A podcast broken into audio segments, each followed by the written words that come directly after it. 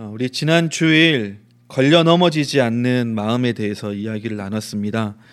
어, 한때 총망받고 유능한 젊은 사역자였던 템플턴이라고 하는 사람이 그 믿음에서 떠났던 이야기도 함께 나눴습니다. 어, 이제 그분의 이야기를 제가 이렇게 들으면서 또 그 인터뷰를 보면서 느낀 것은 그 사람이 기독교 신앙에서 떠나게 된 그 결정적인 이유는 뭐 하나님의 존재에 대한 불신이라거나 아니면 성경 말씀에 대한 의심 때문은 아니었다는 겁니다. 물론 그것도 있었습니다. 하지만 그것이 결정적인 이유는 아닌 것으로 저는 느껴졌습니다. 오히려 그분에게 가장 크게 와닿았던 것은 지난 주일도 말씀드린 것처럼 하나님께 뭔가 내가 오펜드 당했다라고 하는 그런 어, 생각, 그렇다고 믿는 마음 때문이라고 생각을 합니다. 내가 정의하고 이해할 수 있는 그 틀 안에 맞지 않는 소위 사랑의 하나님이었기 때문에 어, 그분께 어, 상처를 받고 또 불쾌함을 느꼈다는 거죠. 그래서 그 존재 자체에 대한 불신, 그러니까 무신론자라고 하지 않습니다. 불가지론자라고 본인을 얘기합니다. 그러니까 계신지 안 계신지 잘 모르겠다라는 거죠. 어떻게 보면은 뭐 신이 있을 수는 있지만 그 신이 사랑의 하나님은 아닐 것이다. 왜? 사나, 사랑의 하나님이라면 이런 일들을 하거나 내버려 두지는 않을 것이기 때문에 라고 하는 내 생각, 내 틀에 그 사랑의 하나님에 들어오지 않는 그렇게 내가 이해되어지는 그 하나님에 대한 거부감이 그분의 가장 중심에 있지 않았나 그렇게 저는 느껴졌습니다. 어, 실족하는 것, 쉽 쉽게 상처받고 공격받는다 생각하는 자기 중심적인 마음은 하나님의 일하심을 방해하는 가장 큰 장애물 중의 하나라고 했습니다. 왜냐하면은 그것은 내가 스스로 쌓아 올린 성벽이기 때문에 그래요. 다른 사람들도 심지어 하나님도 어쩌지 못하는 그런 마음의 벽입니다. 왜 내가 쌓아 올렸기 때문에. 하나님께서 우리에게 주신 자유의지라고 하는 것은 그만큼 대단하고 성스러운 것입니다. 이 땅을 살아가다 보면은 뭐 넘어지기 쉽고 상처받기 일수죠. 하지만 그때 우리가 취해야 할 자세는 그 상한 마음을 가지고 하나님께 나아가는 것입니다. 하나님께로부터 도망가는 것이 아니라 하나님께로 달려가는 것이죠. 하나님을 밀어내는 것이 아니라 하나님을 끌어안는 것입니다. 내 마음을 감추는 것이 아니라 하나님의 발 앞에 내 마음을 다 토해내는 것, 부어놓는 것. 그것이 필요한 겁니다. 그럴 때 어, 나의 속상한 마음, 나의 상처받은 마음, 혼란스러운 마음, 의심되는 마음, 모든 것들을 다 하나님께 다 털어놓을 때, 그때 비로소 하나님께서 만져주시는 손길을 느끼게 되고, 말씀하시는 음성을 듣게 되고, 또한 보듬어 주시는 어, 그 품을 느낄 수 있게 되는 거죠. 그때 비로소 우리 상한 마음은 보듬어지고 상처는 치유되고 우리가 가지고 있는 의문이나 질문에 대한 해답을 받게 될 수 있다는 겁니다. 그렇기 때문에 어, 오펜드 당하는 마음 이걸로 인해서 계속해서 나만의 장벽을 쌓아 올리는 것이 아니라 그것을 가지고 하나님께 나아가는 것이 필요하고 중요하다라고 했습니다. 오늘은 한 걸음 더 나아가서 내가 실족하지 않는 것뿐 아니라 다른 사람을 실족하게 하지 않는 것도 어, 중요하다라는 점을 함께 나누기를 원합니다. 우리가 읽었던 말씀 본문 말씀 마태복음 18장 말씀 중에 6절에 이렇게 돼 있습니다. 누구든지 나를 믿는 이 작은 자 중 하나를 실족하게 하면 차라리 연자 맷돌이 그 목에 달려서 깊은 바다에 빠뜨려지는 것이 나으니라. 이게 쉽게 이해되지 않고 또 다소 우리 마음을 좀 불편하게 만들 수 있는 말씀입니다. 제가 말씀드렸잖아요. 예수님 우리를 좀 불편하게 하시는 분이라고. 어, 이 말씀을 문자적으로 고, 고지곧대로 받아들여야 되나? 어, 그러면 안 될 것 같잖아요. 어, 저 사람이 누구를 실족하게 했어. 그럼 잡아다가 목에다가 연자 맷돌을 묶어가지고 깊은 바다에다가 빠뜨려서 수장시켜야 된다. 이러면 안 되죠. 예. 이걸 문자적으로 그대로 하면은 이제 말하자면 좀뭐 북한의 공산주의 독재 체제나 아니면은 저기 뭐 이슬람 과격한 그런 데랑 뭐 다를 바가 없지 않겠습니까? 지금 또 뭐 이슬람권 나라들은 어, 동성 연애자들은 어, 건물 옥상에서 그냥 밀어서 떨어뜨려서 죽입니다. 공개적인 어, execution 집행을 합니다. 왜? 아, 문자적으로 어, 이렇게 우리는 샤리아 로를 따라야 되기 때문에 어, 돌로 치고 막 이렇게 하는 거죠. 예수님께서 그런 말씀일까요? 어, 너 실족하게 했어? 어, 그럼 수장시켜. 어, 중간에 이렇게 빠져나오지 못하게 목에다가 연자맷돌을 꽁꽁 묶어. 어, 우리는 아멘 하고 이 말씀을 문자적으로 어, 따르는 것은 아니겠죠. 그럼 어떤 의미일까? 그러기 위해서는 이제 이 말씀이 어떤 상황에서 나왔는지 먼저 한번 살펴보아야 할 텐데요. 어, 1절 말씀을 보면 이렇게 되어 있습니다. 그때 제자들이 예수께 나와 이르되 천국에서는 누가 크니까 이렇게 물어봅니다. 그러니까 제자들이 예수님께 던진 어, 한 가지 질문에 대한 예수님의 답변 중에서 나온 어, 구절이 아까 우리 읽었던 그 6절 말씀이죠. 연자맷돌을 어, 목에 달아 깊은 바다에 빠뜨리는 것이 낫다라고 하는 그런 대답이었습니다. 제자들이 던진 질문이 어떤 겁니까? 천국에서 누가 큰 자입니까? 이렇게 이제 물어봤습니다. 우리가 아는 것처럼 예수님의 사역은 뭐 천국 혹은 하나님의 나라가 임하기 시작했다라고 하는 선포와 함께 시작됐죠. 하나님의 나라가 가까웠다. 그 말은 임하기 시작했다. 그러니 너희는 회개하라. 이렇게 이제 선포하심으로 예수님의 사역이 시작했습니다.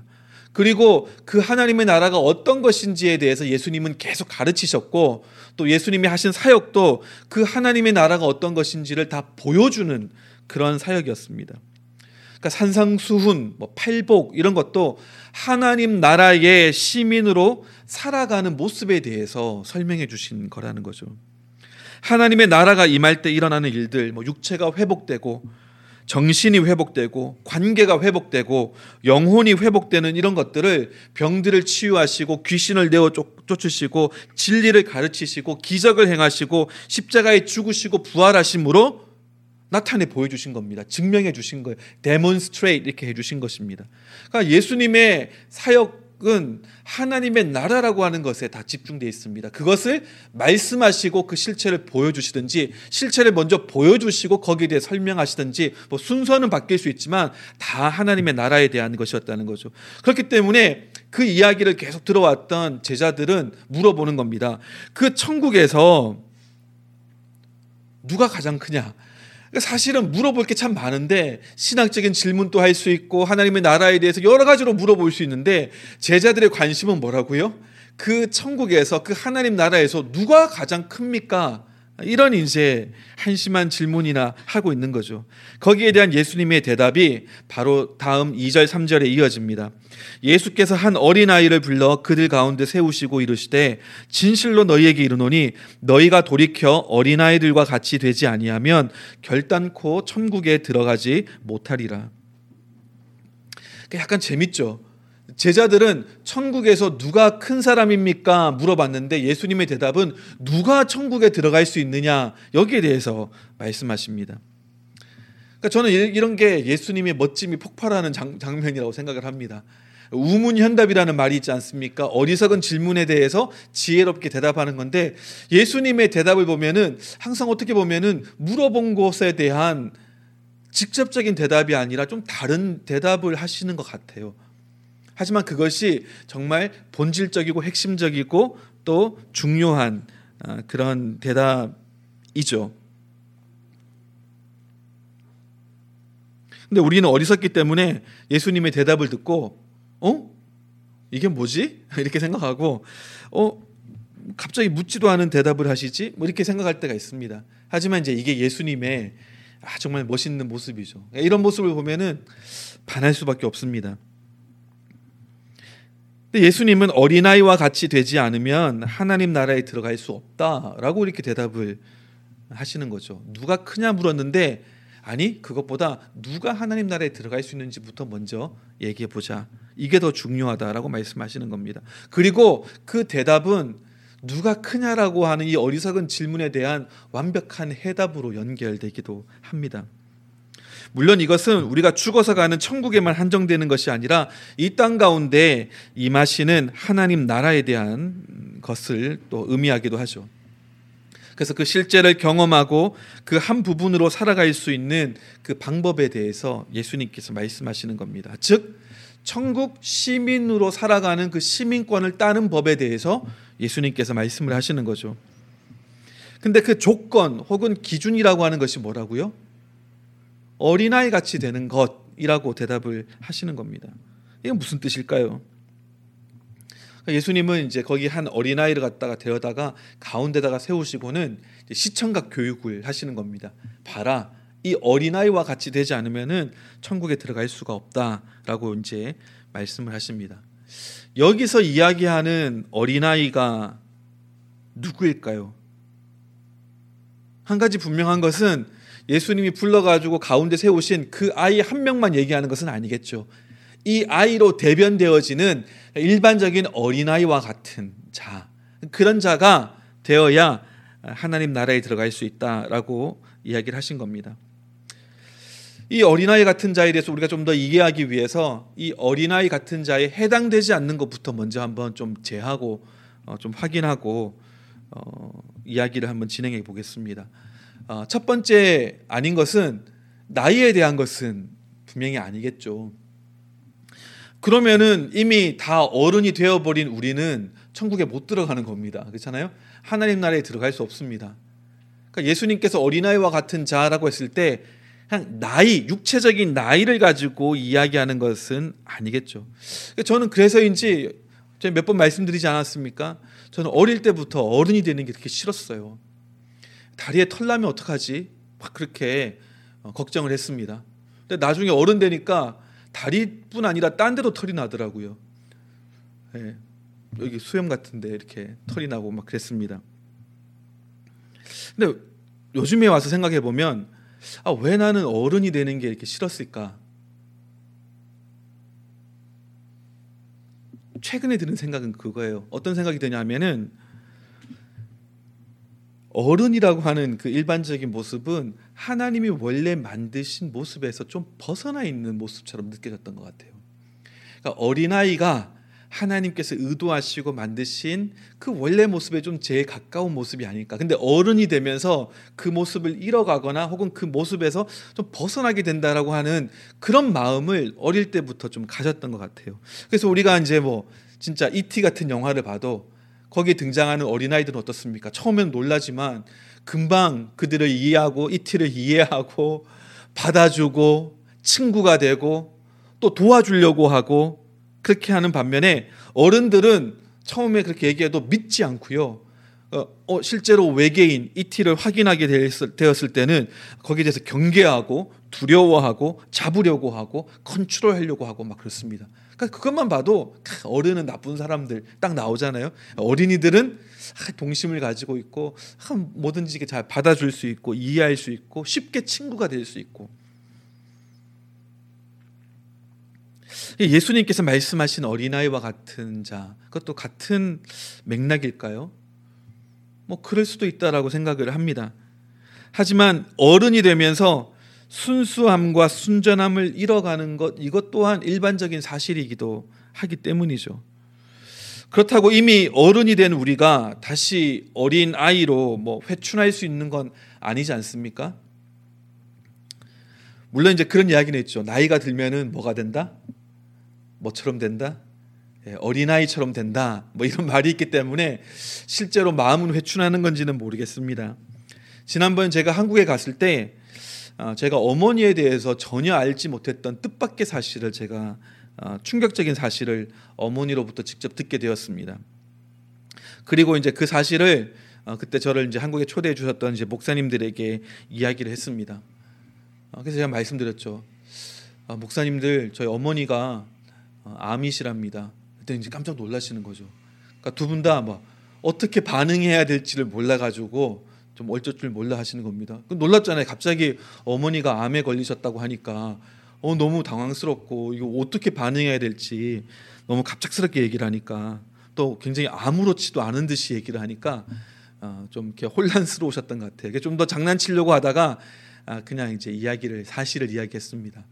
저희 어머니가 어, 아미시라고 아, 아미 아십니까? 네, BTS 방탄소년단의 팬들을 어, 아미라고 합니다. 영어로 army죠. 예, 저희 어머니가 커밍 아웃을, 아웃을 하셨어요. 나는 어, 아미다. 그래서 그때도 보면은 계속 BTS 막 공연하는 거 TV로 막 보시고 어, 최근에 뭐 영국에서 했던 그게 아직 TV에 안 나오니까 유튜브에 찾아가지고 보시고 막 이러시더라고요. 저희 어머니가 암이셨습니다. 아 역시 나이가 드니까 회춘을 하시는 건가? 저희 어머니가 저보다 어, 천국에 한 걸음 더 가까우신 건가? 어린아이와 같은 자가 된다라고 하는 것은 나이에 대한 것은 아닐 것입니다. 아, 그렇다면 무엇에 대한 것일까? 그 힌트가 다음 절에 나와 있죠. 4절 보니까 그러므로 누구든지 이 어린아이와 같이 자기를 낮추는 사람이 천국에서 큰 자니라. 그럼 어린아이와 같은 자라고 하는 것은 겸손한 자를 의미하는 것일까? 근데 어, 우리가 일반적으로 생각하는 겸손 이것은 아닐 거라고 생각을 합니다. 아이들이 겸손한가요? 뭐 그럴 수도 있고 아닐 수도 있죠. 일반적으로 부끄러움은 많습니다. 아이들 되게 수줍음은 굉장히 많이 있죠. 근데 그것이 겸손인가? 꼭 그렇지는 않아요. 요즘 아이들 중에 아주 뻔뻔하고 당돌한 아이들이 참 많더라고요. 아이고 어른들보다 더 막 머리가 팽팽 돌아가는 애들 또 많이 있습니다. 그, 그런 아이들은 아이들 같지 않은 아이들인 가요? 겸손이 뭘까요? 그러니까 우리는 이제 어, 성경 말씀에 자기 자신을 낮추는 사람이라고 하는 그 설명을 표현을 보고 아 겸손한 자라고 얼른 떠올렸을 수도 있습니다. 하지만 성경적인 겸손은 제가 종종 말씀드리는 것처럼 그냥 자기 자신만 낮추는 것이 아니라 진리를 그대로 받아들이는 사람입니다. 그러니까 예를 들어서 나는 왕 같은 제사장이다 라고 말하는 것은 교만한 사람이 아니라 겸손한 사람이라는 거죠. 왜 하나님이 너희가 그렇다라고 말씀하시니까 그렇다라고 내가 받아들이는 것 이것이 겸손입니다. 그래서 어, 이런 이제 말이 있죠. Humility is not thinking less of me, but thinking of me less. 이런 말이 있습니다. 그러니까 내 자신을 그냥 낮추고 비하하는 것이 겸손이 아니라 내 자신에 대해서 덜 생각하는 것, 즉 자기 중심적이 되지 않는 것. 내가 판단하기에 이렇고 내가 어떻게 어떻게 보면 템플턴도 그런 사람인 거죠. 내 중심, 내 잣대, 내 이해, 내 틀로 봤을 때 이 사랑의 하나님이란 존재할 수 없어. 이 자기 중심적인 거거든요. 이게 겸손이 아니라는 거죠. 겸손은 내 자신에 대해서 덜 생각하고 하나님에 대하여 또 하나님이 말씀하시는 내 자신에 대하여 더 생각하고 바라보고 받아들이는 것이 겸손입니다. 그렇다면 예수님께서 말씀하신 자기 자신을 낮추는 사람이라고 하는 말씀은 어떤 의미일까요? 이것은 결코 내가 중요하지 않은 사람이라거나 혹은 내가 대단하지 않은 사람을 의미하는 것은 아닐 겁니다. 예수님이 중요하지 않다라고 생각하는 너, 대단하지 않다라고 생각해야 돼. 어, 너 자신을 낮춰야 돼. 그래야 천국에 들어갈 수 있어. 이렇게 말씀하실 분이 아니시죠. 우리가 낮추는 것을 비하하는 것으로 이렇게 쉽게 오해하는 것은 비교하기 때문입니다. 우리는 늘 자꾸 비교하는 마음들이 있습니다. 제자들도 그렇지 않습니까? 그러니까 누가 크냐 이걸 물어보는 거예요. 혹은 제자의 엄마도 와가지고 어, 우리 아들을 예수님의 오른편에 하나는 왼편에 앉게 해달라고 누가 더 높은 자리에 앉느냐 여기에 대한 관심을 어른들은 많이 가지죠. 아이들은 그렇지 않습니다. 아이들은 있는 모습 그대로 받아들입니다. 아이들은요 금방 친구가 됩니다. 저도 이제 아이들 키우면서 보니까 아이들이 친구 되는 거는 뭐 순간이더라고요. 그냥 만나면 친구가 돼요, 그냥. 얘기 한번 나누고 같이 한번 뛰어놀면 그냥 친구예요. 그 순간부터. 제가 신학교 다닐 때 들었던 과목 중에 이제 그 이야기가 기억이 납니다. 연구 결과를 보면은 어, 아이들은 일반적으로 어, 유치원 때 그리고 초등학생 때까지도 요즘에는 뭐 고학년 어떤지 모르겠지만 적어도 저학년 초등학생 때까지만 해도 어, 인종이나 이런 거에 대한 그런 구분이나 개념이 별로 없대요. 그러니까 내가 하얗든 노랗든 까맣든 거기에 대해 가지고 뭐 크게 인식하거나 다른 사람의 그런 모습에 대해서도 크게 인식하지 않는다는 겁니다. 그러니까 쉽게 친구가 돼요. 백인 백인이 뭐 흑인하고 흑인이 뭐 동양인하고 그러니까 뭐 여러 인종들이 그냥 그때는 다 친구예요, 그냥. 그러니까 피부색으로 서로를 판단하지 않는다는 겁니다. 언제부터 그렇게 되느냐? 아, 중학교 들어가고 고등학교 되면서부터 자기 자신에 대해서 막 고민하기 시작하고 자기 정체성에 대해서 고민하기 시작하면서 남들과 다른 것, 남들과 비슷한 것 이런 것들을 굉장히 예민하게 본다는 거죠. 그러면서 이제 그때부터 아시안들은 좀 아시안끼리 모이기도 하고 또 뭔가 내가 느끼는 동질 집단끼리 이제 모이기 시작하는 그게 중학교 고등학교 가면은 이제 생겨나기 시작한다는 겁니다. 물론 뭐 학교 가면 다 친구죠. 하지만 뭔가 이렇게 그룹핑이 된다는 거예요. 특히나 참 재밌는 게 자기 자신에 대한 그 자존감이 있잖아요. 또 특히 그 10대 때는 굉장히 이제 아주 질풍노도의 시기이기 때문에 막 열등감에 시달리기도 하고 뭐 여러 가지 감정의 기복이 있지 않습니까? 그러다 보니까 자기들의 어떤 자존감들이 이렇게 형성되는 시기인데 그 차이들이 있단 말이죠. 근데 참 재밌는 게 누가 확인하지 않아도 얘기해주지 않아도 자기들끼리 자기랑 비슷한 자존감을 가지고 느끼고 있는 사람들을 알아본답니다. 그래가지고 어디 캠프를 가잖아요. 그럼 모르는 아이들이 다 모여가지고 다 이렇게 뭐 수백 명이 오는 캠프로 이렇게 모였다 하더라도 신기하게 하루가 지나기도 전에 자기랑 비슷한 어떤 자존감, 자기랑 비슷한 어떤 그런 정체성을 가진 애들끼리 자연스럽게 그룹핑이 되더라는 거죠. 그리고 뭐 냄새를 맡아서 아는 것도 아닐 텐데 이게 서로 보고 행동하는 것을 보고 말하는 것을 보고 느낌을 보고는 자기랑 좀 비슷하고 편안하게 느껴지는 사람들끼리 그룹핑이 되더라는 겁니다. 근데 아이들은 그렇지 않아요. 아이들은 쉽게 친구가 됩니다. 누가 말하는 것처럼 아이들은 단기 기억 상실, 증이 있대요. 막 둘이 막 싸우고 막 다투고 하더라도 뭐 조금 지나면 뭐 하루가 뭡니까 몇 시간이 지나면 언제 그랬냐는 듯이 또 웃으면서 또 같이 놀고 있고 그러니까 이런 것들은 사실 우리가 좀 필요한 것들이죠. 우리 어른이 되면 느는 거는 꽁하게 가지고 있는 것. 그냥 두고 보자 이렇게 벼르고 있는 것. 그렇기 때문에 어른이 된다는 것은 어쩌면은 자기 자신을 발견해 나가는 것이 아니라 일어나가는 어, 과정일 수도 있다는 생각이 듭니다. 세상이 규정하는 모습으로 또 내가 비교하는 모습으로 획일적으로 그렇게 그룹핑하는 것이 아닐까도 생각을 합니다. 근 아이들은요 다 열려 있습니다. 아이들이 가지고 있는 생각들은 하나같이 엉뚱하지만 다 위대한 생각들이에요. 어, 저는 정말 심각하게 뭐 한 중학교, 고등학교 때까지도 어떤 확신을 가지고 있었냐면은 저는 제 자신이 슈퍼히로라고 생각을 했습니다.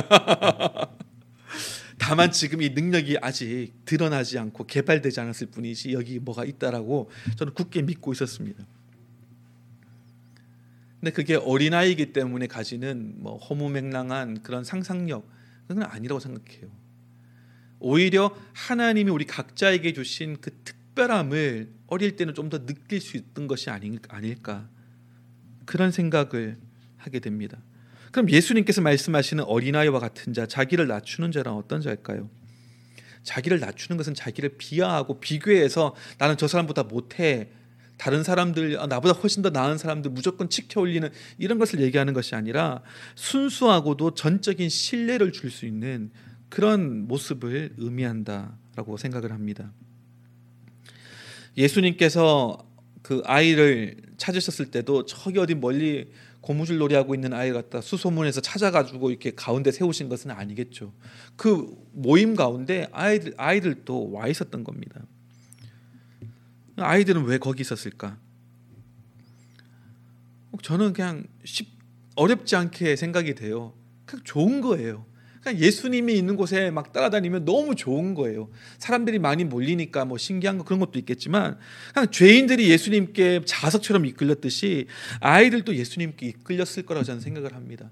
예수님이 하시는 말씀 들으면은 너무 재미있고 예수님이 하시는 일들 보면은 너무 신기하고 예수님하고 같이 있으면은 그냥 너무 좋고 마냥 좋고 왠지 내가 있어야 할 곳에 있는 것 같고 예수님하고 같이 있다 보면 왠지 내가 특별한 사람인 것처럼 느껴지고 내가 진정 누구인지 알 수 있을 것 같은 그런 마음들이 저는 아이들에게도 있었을 거라고 생각해요.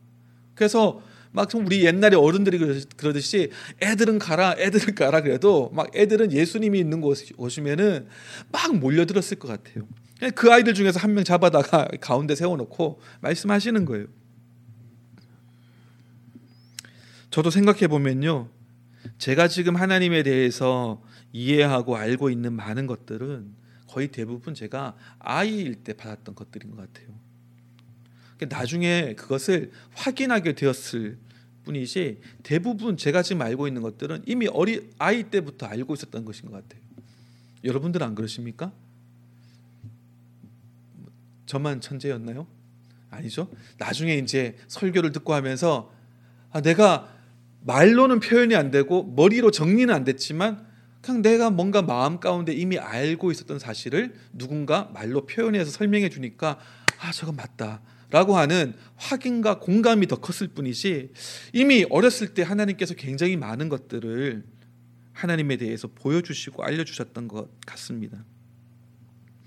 반면 어른들은요 자기 어젠다가 있죠. 예수님을 통해서 무엇인가 얻고자 하는 그런 기대하는 마음들이 있었습니다. 예수님이 오병이어의 기적들을 일으켰더니 어떻게 했습니까? 예수님을 왕으로 삼으려고 사람들이 막 몰려다니고 쫓아다녔습니다. 좋은 뜻으로 아, 역시 예수님 정말 대단하신 분이네. 우리의 왕으로 삼아야지. 라고 하는 순수한 마음보다 저분을 왕으로 삼아 놓으면은 우리 방금 경험한 것처럼 우리가 먹고 사는 거에 대해서는 걱정할 필요가 없겠다. 라고 하는 어떻게 보면 자기 중심적인 이기적인 마음, 그 기대감 때문이 더 컸을 겁니다. 예수님이 그걸 아셨기 때문에 피하셨죠. 근데 아이는 그렇지 않습니다. 아이는 누군가를 신뢰하고 의지하지 않으면 의존하지 않으면 살아갈 수 없는 존재들입니다. 그러니까 전적인 신뢰와 순전한 믿음이 있는 자들이 어린아이들이죠. 어린아이와 같은 자가 되지 않으면 천국에 들어갈 수 없다라는 말은 뭐 어떤 뜻이겠습니까? 내가 어떤 조건을 가졌거나 어떤 일을 했거나 하지 않았거나 어떤 업적을 이루었다고 해가지고 내가 천국에 들어갈 수 있고 또 거기서 큰 자가 되고 이런 것이 아니라는 겁니다. 전적으로 왕이신 하나님의 주권을 인정하고 또 그 하나님만 신뢰하고 의지하는 자, 그 자들만 하나님 나라의 시민으로 살아갈 수 있다는 거죠. 아까 처음 구절 보면은 6절 말씀에 누구든지 나를 믿는 이 작은 자 중 하나를 실족하게 하면 차라리 연자 맷돌이 그 목에 달려서 깊은 바다에 빠뜨려지는 것이 나으니라. 여기서 나를 믿는 이 작은 자 중 하나 이렇게 표현합니다. 나를 믿는 즉 예수님을 믿는 믿는다라고 하는 이 표현은 공관 복음서 중에서 여기에만 등장하는 유일한 어, 장면입니다.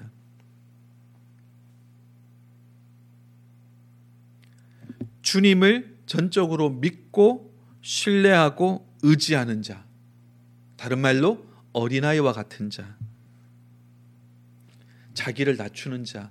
내가 가지고 있는 무엇으로 혹은 내가 할 수 있는 무엇으로 가능할 수 있다 혹은 인정받을 수 있다 높아질 수 있다 이런 생각이 아닌 전적으로 하나님만 의지하는 그런 순전한 마음 그것이 어린아이와 같은 자라고 하는 거죠. 그리고 예수님은 그런 자를 실족하게 하는 것에 대해서 엄중하게 경고를 하고 있습니다.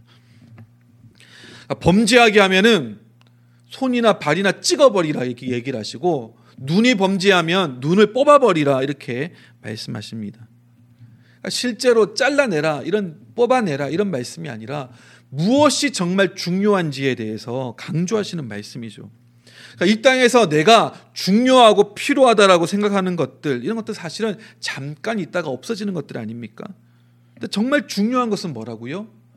하나님께서 정말 소중하게 여기시는 사람들이 있다는 것이고 하나님이 소중하게 여기는 사람들을 우리 또한 소중하게 여겨야 되는 것에 대한 엄중한 말씀이라는 거죠.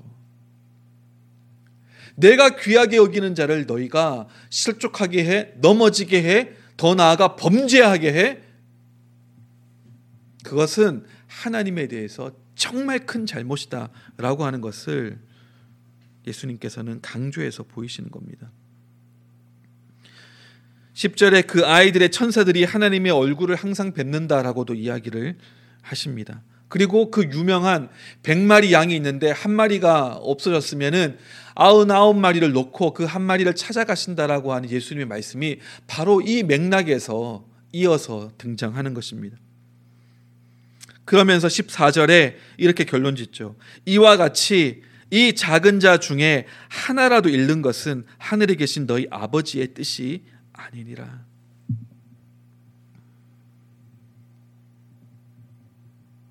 하나님이 어떤 분이신지 또 그분의 생각과 마음이 무엇인지에 대해서 예수님께서 강조하시는 거죠. 하나님 어떤 분이시다? 하늘 아버지. 정말 좋은 분. 하나라도 잃어버리면은 그 잃어버린 아이 찾으러 나서시는 분. 그 찾으시면 너무너무 기뻐하시는 분. 근데 그 아이를 실족하게 하거나 범죄하게 만들면은 그것은 참을 수 없으시는 분. 우리 또한 그에 대해서 하나님과 같은 그런 심각하고 진지하고 준엄한 마음, 그 두려운 마음을 가질 필요가 있다는 거죠. 그러니까 하나님의 무서움을 강조하려는 것이 아니라 하나님은 정말 이렇게 좋은 분이시다라고 하는 것을 이야기하는 겁니다. 하나님은 정말 정말 좋은 분이세요.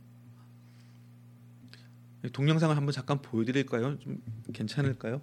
좀 되는지.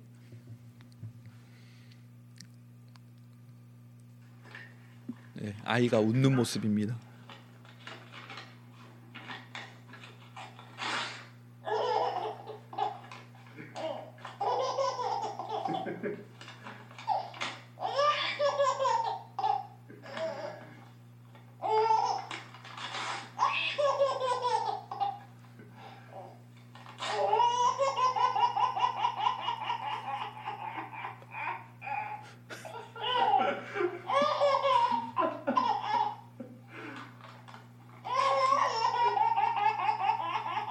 여기서 멈출까요? 이 장면이 몇 분 계속 되는 겁니다. 계속 반복되는 거예요. 아이들은 참 신기하죠. 까꿍 하면은 막 까르르 하지 않습니까? 그러면은 또 하잖아요. 그러면은 아, 좀덜 웃고 그 다음에 하면은 또 봤던 거니까 좀 덜 웃고 그러지 않습니다. 방금 이 아기가 보여준 모습처럼 오히려 똑같은 장면인데 더 웃어요. 종이 하나 찢어졌을 뿐인데 까르르 웃습니다. 또 해봐, 또 해봐.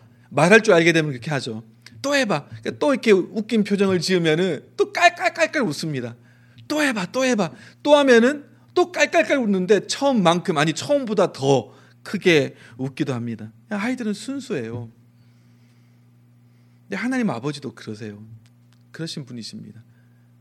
이런 우리를 너무 사랑하시고 하나님 또 이런 마음으로 우리를 사랑하세요. 그래서 예전에 제가 플러 신학교 다닐 때 지금은 이제 은퇴하셨습니다만 그 당시에 총장님이셨던 분이 그런 얘기를 하더라고요.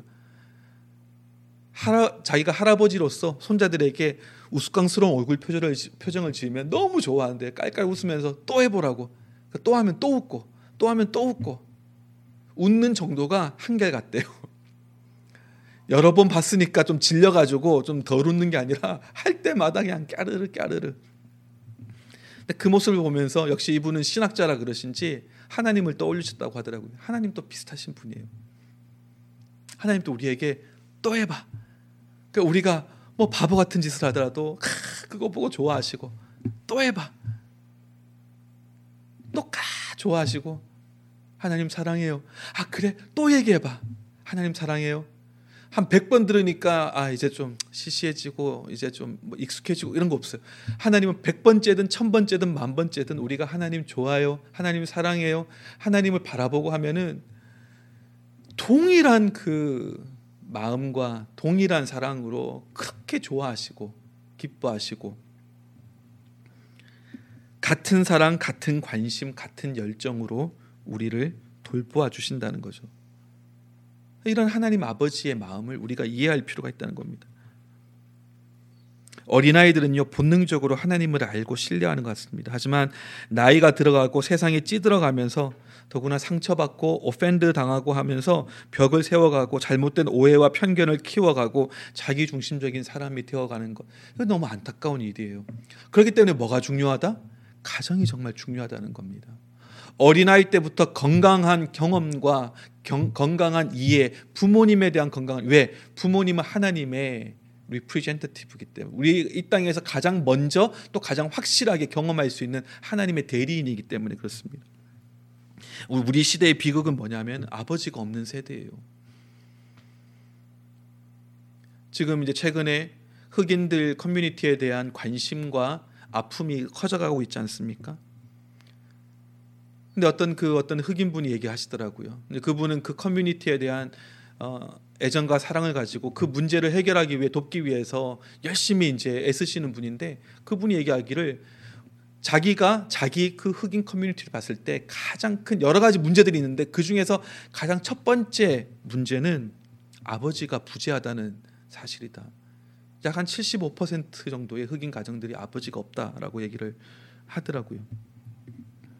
왜? 뭐 감옥에 가 있거나 아니면은 어, 뭐 미혼모로 어, 홀 어머니가 되어서 그렇게 아이를 키우고 하는 모습들이 많다는 거죠. 크리스 발로틴이라고 하는 어떤 미국 목사님이 이렇게 얘기했습니다. This is the most fatherless generation in American history in which our fathers didn't die in war. 미국에서 세계 1차 대전, 뭐 2차 대전, 한국전, 베트남전 전쟁들이 있었습니다. 아버지들이 그 전쟁에 나가서 싸우다가 전사해 가지고 아버지가 없게 되어지는 가정들이 많아지게 되었죠. 전쟁 기간 동안에.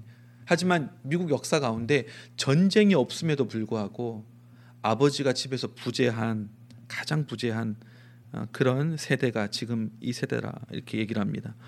50년 전에는 아빠 없이 태어나는 그런 비율이 5% 정도였지만 지금은 한 51% 정도 된다고 합니다. 그러니까 born out of wedlock 어, 일반적인 정상적인 그런 가정 부부 관계에서 태어나는 것이 아닌 어, 미혼모로 낳게 된다거나 그런 가정들이 많다는 거죠. 또 이제 이런 여러 가지 어, 통계들이 있습니다.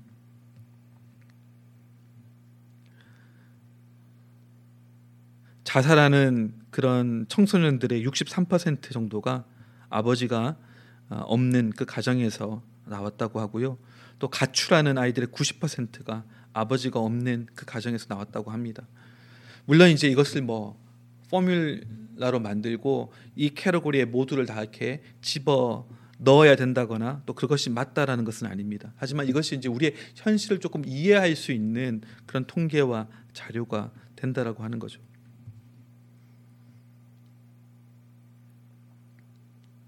그리고 작은 자들을 실족하게 한 그 잘못의 대가를 저는 지금 우리 사회가 거둬들이고 있다고 생각합니다. 지금 우리가 보는 수많은 여러 가지 문제들, 이 문제들의 근원을 따지고 따지고 가면은 결국 가정에서부터, 결국 아버지와 어머니로부터 비롯될 수 있다는 거죠. 악순환이 되는 겁니다. 어떤 찬양의 가사에도 그런 가사가 있습니다. 나의 아빠가 나를 상처를 준 것은 그도 깨어지고 상처받은 사람이기 때문이라는 거죠. 내가 상처받은 부모의 밑에서 상처를 받고 자라면 나도 나중에는 상처 있는 사람이 되어서 내 자녀에게도 그 상처를 물러주게 된다는 거죠. 이 악순환이 계속 거듭되게 된다는 겁니다. 하나님이 보실 때 얼마나 가슴 아플까 하는 생각을 하게 됩니다. 그렇다면 우리는 무엇을 해야 됩니까? 이토록 한 사람, 한 소자, 한 어린아이를 소중하게 여기시는 그 하늘 아버지를 온전히 제대로 소개해 주어야 합니다. 하늘 아버지가 계신데 그분은 이런 분이셔. 너를 너무 사랑하시고 너의 작다 생각하는 너의 천사를 항상 보시는 분이셔. 그리고 너를 넘어지게 하고 실족하게 하고 범죄하는 것에 대해서 결코 좌시하지 않는 그런 강하신 분이시기도 하셔. 그리고 혹시 네가 잃어버려지게 되면 너 한 사람 찾기 위해서 모든 것을 다 내버려 두고 가실 수 있는 분이셔. 그 하나님을 그 아버지 되신 하나님을 우리는 소개해 주고 만나게 해 주어야 합니다. 또한 우리가 그런 자들을 지켜주고 붙들어 주고 격려해 주어야 합니다. 어린아이와 같은 자가 나이에 대한 것이 아닌 것처럼 아버지도 나이에 대한 것이 아닙니다. 우리는 서로 서로에게 그런 fathering, mothering 그런 사랑을 베풀어 줘야 됩니다. 아 저는 뭐 16살밖에 안 됐는데요. 아니 16살이라도 주변의 친구들과 혹은 다른 사람들에게 심지어 나이가 많은 사람들에게도 fathering, mothering을 할 수 있습니다. 보호해 주고 지켜 주고 인정해 주고 격려해 주고 지지해 줄 수 있다는 거죠. 우리는 우리 서로 서로가 그런 역할들을 감당해야 됩니다. 인류의 첫 번째 살인자가 누굽니까? 가인이죠. 가인에게 하나님이 네 아우 아벨이 어디 있느냐 물어봤을 때 그의 대답이 무엇이었습니까? 내가 내 형제를 돌보는 자입니까?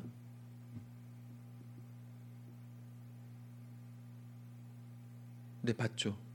우리는 우리 형제를 돌보는 자입니다. 그 답을 본인이 하고 있는 겁니다. 하지만 반문으로서 내가 내 형제를 지키는 자입니까? 기록되지는 않았지만 하나님께서 그렇게 말씀하셨겠죠. 그렇다. 너는 너의 형제를 돌보는 자다.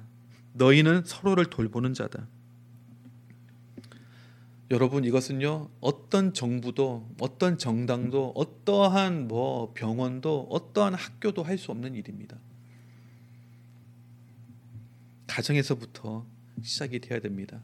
어린 아이일 때 그 아이들이 얼마나 존귀하고 특별한 존재인지 계속해서 알려주고 그것이 실족되지 않고 건강한 자의식을 가질 수 있도록 그리고 정말 좋으신 하나님 아버지를 알고 만날 수 있도록 안전한 울타리가 되어주고 든든한 지지 그룹이 되어지는 것 이것이 가정의 역할입니다.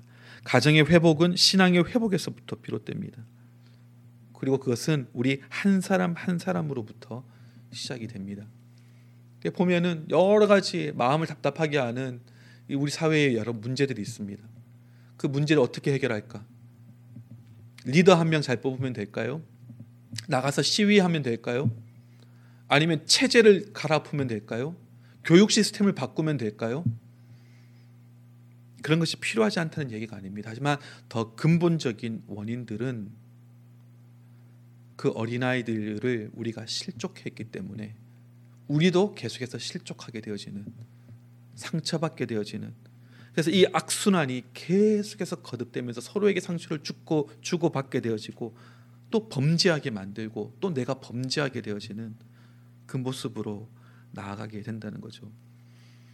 우리는 신앙을 회복해야 됩니다. 하늘 아버지신 하나님을 제대로 온전히 알고 경험하고 나를 향하신 주님의 생각과 마음과 뜻과 계획을 알아야 합니다. 그리고 우리가 가깝게는 일차적으로는 여러분들의 자녀들 또 앞으로 가지게 될 자녀들에게 그런 하나님의 대리자로서의 모습을 잘 보여줘야 할 책임을 가지시고 나가셔야 됩니다. 누구든지 완벽한 부모는 없습니다. 하지만 완벽하신 하나님께 늘 나아가 기도하고 도움을 구할 때 하나님께서는 그 순간순간마다 필요한 지혜와 은혜와 사랑과 또 필요한 자원들을 공급, 공급해 주실 것입니다. 뿐만 아니라 우리는 서로 형제를 지키는 자가 되어서 우리 주변에 어린아이와 같은 자들 그런 자들을 서로 격려하고 그렇잖아요. 막 몸은 크고 다 어른인데 사실은 상처받은 어린아이가 그 속에 도사리고 있는 사람들이 얼마나 많이 있습니까? 겉으로 보기에는 막 대단한 것 같이 보이는 사람들도 그 내면을 들여다볼 때 사랑받지 못하고 또 보호받지 못했던 그 어린아이가 그대로 들어있는 경우 그래서 여러 가지 삶의 문제들이 야기되어지는 그런 일들이 얼마나 많습니까? 다 주변을 보면은 저도 마찬가지고 다 어린아이 같은 자들입니다. 그런 자들을 실족하지 않도록 도와주고 붙들어주고 격려해주고 더더군다나 정말 어린 아이들 다음 세대들 그 세대들이 온전한 이해와 정체성을 가지고 하나님 나라의 시민으로 어, 걸어갈 수 있도록 돕고 또 격려하고 또 지지하는 그 역할 감당하는 저와 여러분 되시기를 주님의 이름으로 축원합니다.